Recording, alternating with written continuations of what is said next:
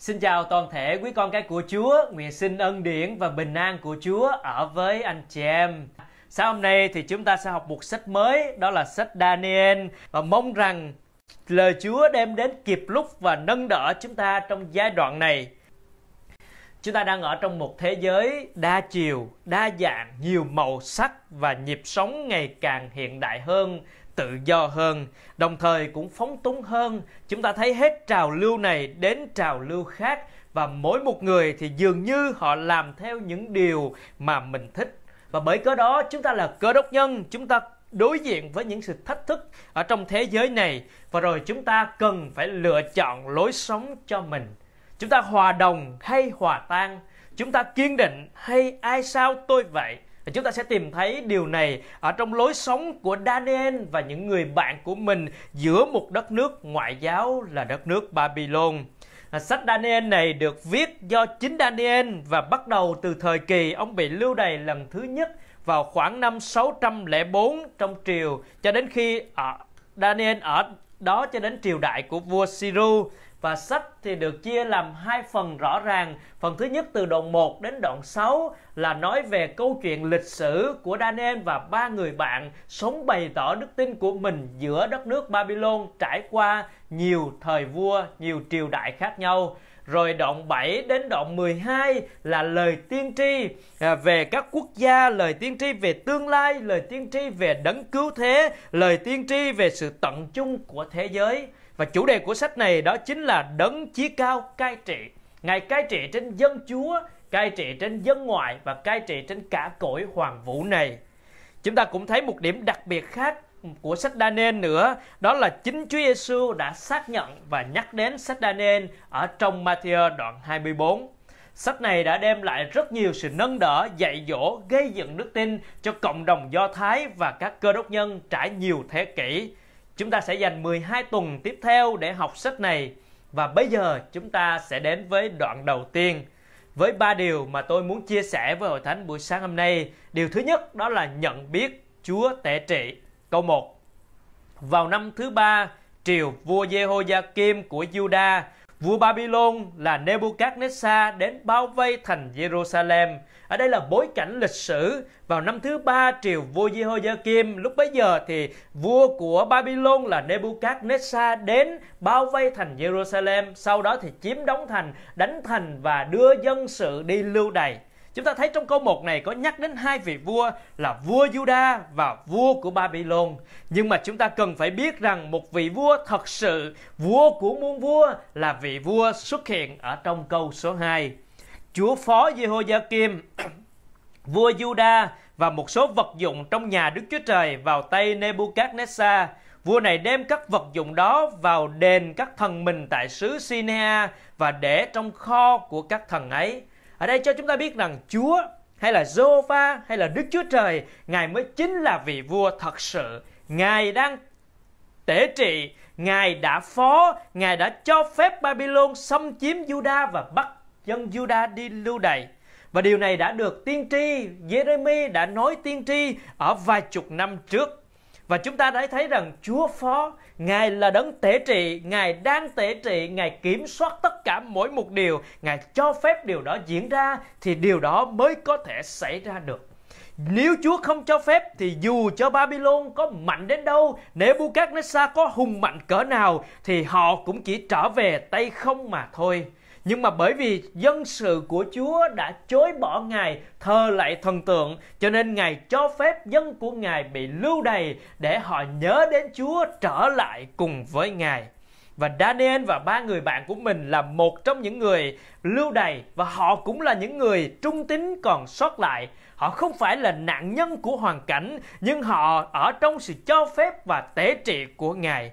Chúng ta cần biết rằng Chúa chúng ta đang trị vì Đức Chúa Trời của chúng ta là vua của các vua, Ngài đang cai trị. Ở đây có các vua đang cai trị trong vương quốc mình, nhưng mà Đức Chúa Trời là đấng cai trị trên muôn dân, muôn nước. Và đây cũng chính là chủ đề của sách này. Đức chúa ba đấng cai trị, Ngài đã cai trị, Ngài đang cai trị, Ngài tiếp tục cai trị thế giới này là của Ngài. Đã nên đã nhìn biết điều đó và chúng ta cần biết điều đó trong đời sống của chúng ta để đức tin chúng ta càng vững vàng và không thỏa hiệp khi sống trong thế giới này. Thì chúng ta xem tiếp từ câu 3 đến câu 7 là phần kỹ thuật về những Daniel và những người bạn, họ là những người thuộc dòng quý tộc, những người được tuyển chọn để đưa sang Babylon trong lần lưu đày thứ nhất này và họ là những người không khuyết tật, mật mài khôi ngô, khôn ngoan trên nhiều phương diện, có kiến thức rộng và sáng suốt, đủ khả năng phục vụ trong cung vua. Và nhiều người cho biết rằng thì họ đang ở độ tuổi 16, 17, ở độ tuổi thanh thiếu niên còn rất trẻ nhưng đã bị lưu đày. Nhưng điều quan trọng đó là họ nhận biết Chúa đang tệ trị và giữ vững đức tin của mình. Chúng ta tiếp tục câu số 5. Vua định phần ăn mỗi ngày cho họ, từ phần thức ngon vua ăn và rượu vua uống để sau 3 năm nuôi dạy như thế, họ sẽ đứng chầu trước mặt vua. Rồi câu 6 câu 7 thì họ bị đổi tên. Những cái tên rất ý nghĩa và liên hệ đến đời sống đức tin của họ giờ đây đã bị thay đổi. Daniel nghĩa là Đức Chúa Trời là quan án công bình đổi lại thành bên tơ sát xa, thần bảo vệ mạng sống tôi. Hanania có nghĩa là Đức Chúa Trời là ân điển thì đổi thành Sadarak, mệnh lệnh của thần mặt trăng. Misael có nghĩa là có ai như Đức Chúa Trời, đổi thành Mesac có ai như thần mặt trăng. Và Asaria, Chúa là đấng giúp đỡ thì đổi thành Abednego, đầy tớ của thần Nego, thần của chữ viết và khôn ngoan. Chúng ta thấy chiến lược của Nebuchadnezzar ở đây là thay đổi hoàn toàn những người phu tù này.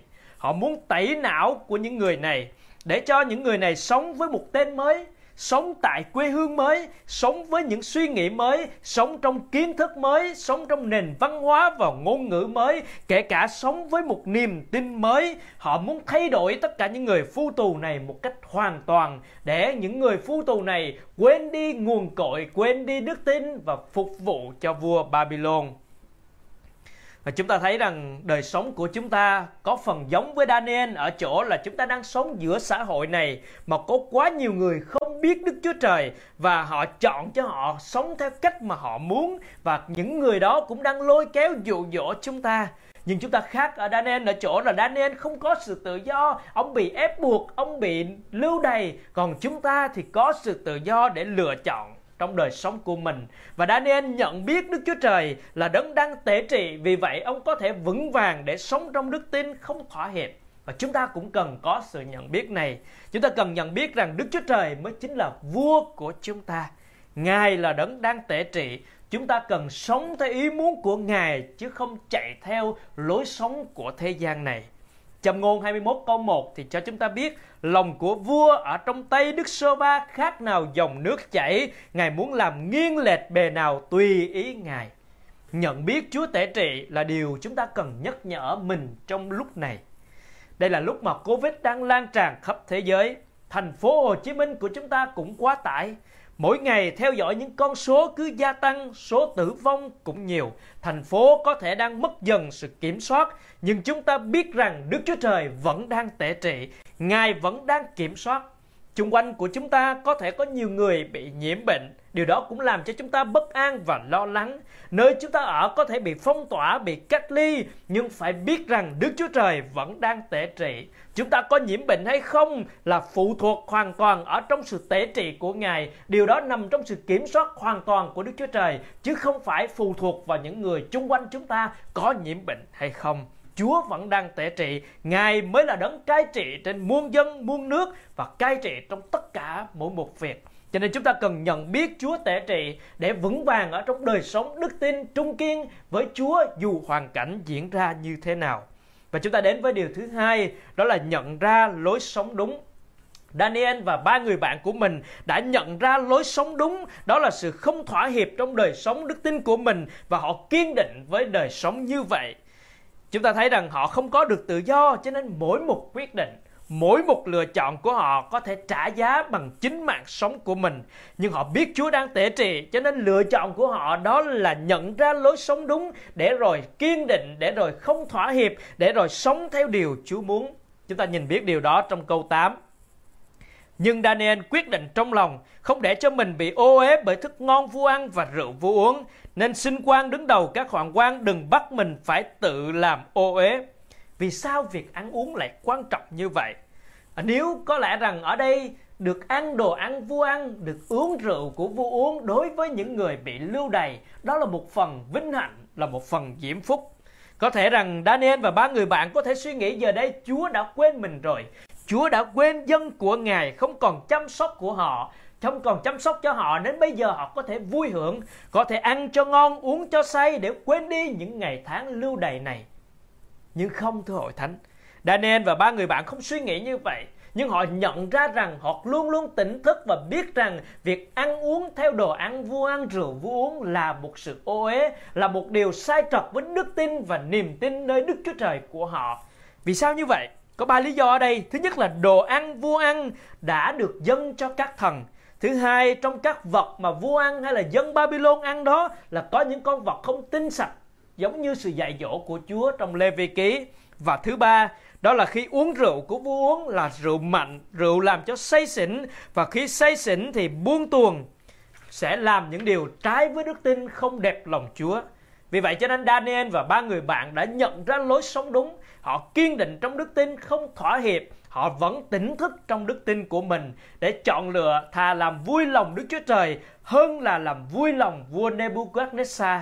Cho nên họ đã kiên quyết trong lòng không ăn đồ ăn vua ăn, không uống rượu vua uống để giữ một đời sống tinh sạch, thánh khiết, đẹp lòng Đức Chúa Trời chọn lựa đứng về phía Chúa.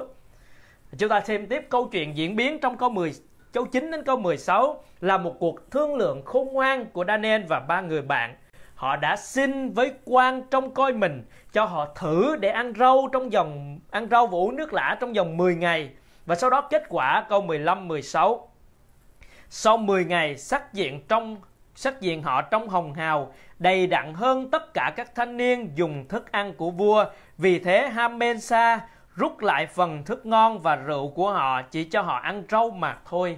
Sau sự thử nghiệm 10 ngày này thì Chúa đã ban cho họ sức khỏe tốt hơn, đầy đặn hơn, da mặt hồng hào và Chúa đã chăm sóc họ. Cuối cùng thì người hào họ quan này đã không không ép họ phải ăn đồ ăn của vua và uống rượu của vua họ chỉ ăn rau và uống nước mà thôi và họ duy trì điều đó trong suốt 3 năm ở trong ơn chăm sóc của Chúa và sau đó thì họ trình diện vua cho nên chúng ta thấy rằng cái việc Daniel và ba người bạn đã nhận ra một lối sống đúng và kiên định, quyết định để không thỏa hiệp với những người ở trong thế gian này để sống đẹp lòng Đức Chúa Trời. Có một câu chuyện kể về một vị du khách đi hành hương và ông phải đi ngang qua một sa mạc. Ông đã cố gắng hết sức để không phải ngủ đêm ở trên sa mạc này. Nhưng vì con lừa của vị du khách này đi quá chậm và mặt trời đã bắt đầu lặn, trời càng ngày càng tối không thể đi được nữa. Cho nên vị quan khách du khách này quyết định dừng lại và dựng một cái lều. Ông cũng đốt một đống lửa bên cạnh và cho con lừa ngủ bên cạnh đống lửa đó, còn ông thì ngủ trong lều. Nhưng mà đêm xuống thì càng ngày càng lạnh. Sau khi ông đang ngủ thì ông thấy có một vật gì đó đụng vào người mình. Thì ra là hai cái chân sau của con lừa rồi vị du khách này tự nghĩ rằng chỉ có hai cái chân thôi, cho nên chắc không sao. Ông ngủ tiếp. Một hồi nữa thì có vật gì đó lại đụng vào mình, thì ra thêm hai cái chân trước nữa của con lừa. Thì ông cũng tự nghĩ cũng chỉ thêm hai cái chân nữa thôi, không sao đâu. Ông tiếp tục ngủ. Một hồi lâu thì ông giật mình thức giấc vì cảm thấy quá lạnh thì sau đó ông phát hiện ra rằng mình đang ngủ ở bên ngoài. Còn con lừa thì trời càng lạnh, nó càng lấn vào bên trong và cuối cùng thì nó nằm trọn ở trong cái liều của ông. Vì du khách này đã thỏa hiệp để con lừa có thể chui vào trong liều của mình. Cuối cùng thì ông bị đẩy ra khỏi liều một chút thỏa hiệp có thể làm hư hoại cuộc đời của chúng ta. Ở trong kinh thánh có một vị vua rất lẫy lừng, đó là vua david. Ông đã từng sống, ông đã sống một cuộc đời rất đẹp lòng Đức Chúa Trời. Nhưng có một giây phút ông đã thỏa hiệp chiều theo dục vọng của mình để phạm tội với bác C ba Và cuối cùng thì đó trở thành một vết nhơ trong cả cuộc đời của ông. Cho nên xin Chúa cho chúng ta cảnh tỉnh. Chúng ta đang sống trong một thế giới đòi hỏi chúng ta phải thỏa hiệp. Một chút không sao đâu, kệ mà. Chúng ta ai sao thì chúng ta cứ vậy. Nhưng mà khi chúng ta không kiên định, chúng ta thỏa hiệp chúng ta làm với những điều sai trật với đức tin của mình bước qua những ranh giới Chúa đã đặt ra thì chúng ta đang hủy hoại cuộc đời của mình. Cuộc sống này đem đến cho chúng ta nhiều áp lực, thách thức chúng ta và muốn chúng ta yên lặng để thỏa hiệp với những điều đó. Nhưng mà Chúa thì muốn chúng ta nhận ra một lối sống đúng và kiên định với lối sống đó để quyết định sống một cuộc đời đẹp lòng Chúa. Chúng ta cần quyết định trong lòng, cần không thỏa hiệp, cần kiên định để giữ vững đức tin của mình trong cuộc sống chúng ta. Có thể đó là sự uh, khó khăn trong công việc hay là làm việc phải có sự minh bạch chính trực chúng ta cần phải giữ điều đó trong công việc của mình để không gian lận không báo cáo sai trật trong công việc hay là ngoại giao bằng rượu bia giống như những người khác hay là đối với tuổi trẻ thì chúng ta cần phải cảnh tỉnh trong vấn đề yêu và kết hôn với người ngoại. Chúng ta cần phải không thỏa hiệp với những điều này. Vì một chút thỏa hiệp có thể hư hoại cuộc đời của mỗi chúng ta. Xin Chúa giúp đỡ chúng ta để giống như Daniel và ba người bạn quyết định để không thỏa hiệp với những điều sai trật. Và điều thứ ba đó là kết quả của một đời sống không thỏa hiệp. Đó là nhận phước từ Chúa ban. Nhận phước từ Chúa ban có nghĩa là sự cung ứng của Chúa, sự mở đường của Chúa, sự giúp đỡ của Chúa dù trong hoàn cảnh khó khăn như thế nào. Ở đây chúng ta thấy rằng Chúa vẫn chăm sóc họ, ở cùng với họ. Ở trong câu 10 thì Chúa cho họ đẹp lòng các viên quan. Câu 15 thì Chúa cho họ có sức khỏe và sắc diện hồng hào. Và bây giờ thì Chúa ban cho họ sự khôn ngoan vượt bậc. Câu số 17. Đức Chúa Trời ban cho bốn thanh niên này trí thức và khả năng hiểu biết mọi thứ văn chương cùng sự khôn ngoan. Riêng Daniel thì còn thấu hiểu các khải tượng và chim bao. Và đúng như lời Chúa dạy, kính sợ Đức sô va là khởi đầu sự khôn ngoan. Daniel và ba người bạn đã kính sợ Chúa, họ đã được Chúa ban cho họ sự khôn ngoan. Chúng ta sẽ xem sự diễn biến tiếp theo của câu chuyện phần cuối cùng từ câu 18 đến câu 21 ở đây. Đó là đến thời kỳ vua Ấn Định phải trình diện họ, những người đứng đầu các hoàng quan đưa họ đến trước mặt Nebuchadnezzar. Vua nói chuyện với họ và thấy trong cả nhóm không có ai bằng Daniel, Hananiah, Mishael và Asaria. Vì vậy họ được đứng chầu trước mặt vua. Khi vua hỏi họ những câu hỏi về mọi sự khôn ngoan sáng suốt thì thấy họ giỏi hơn gấp 10 lần những thuật sĩ và pháp sư trong toàn vương quốc mình. Vậy nên Daniel cứ ở đó cho đến năm thứ nhất triều vua Siru.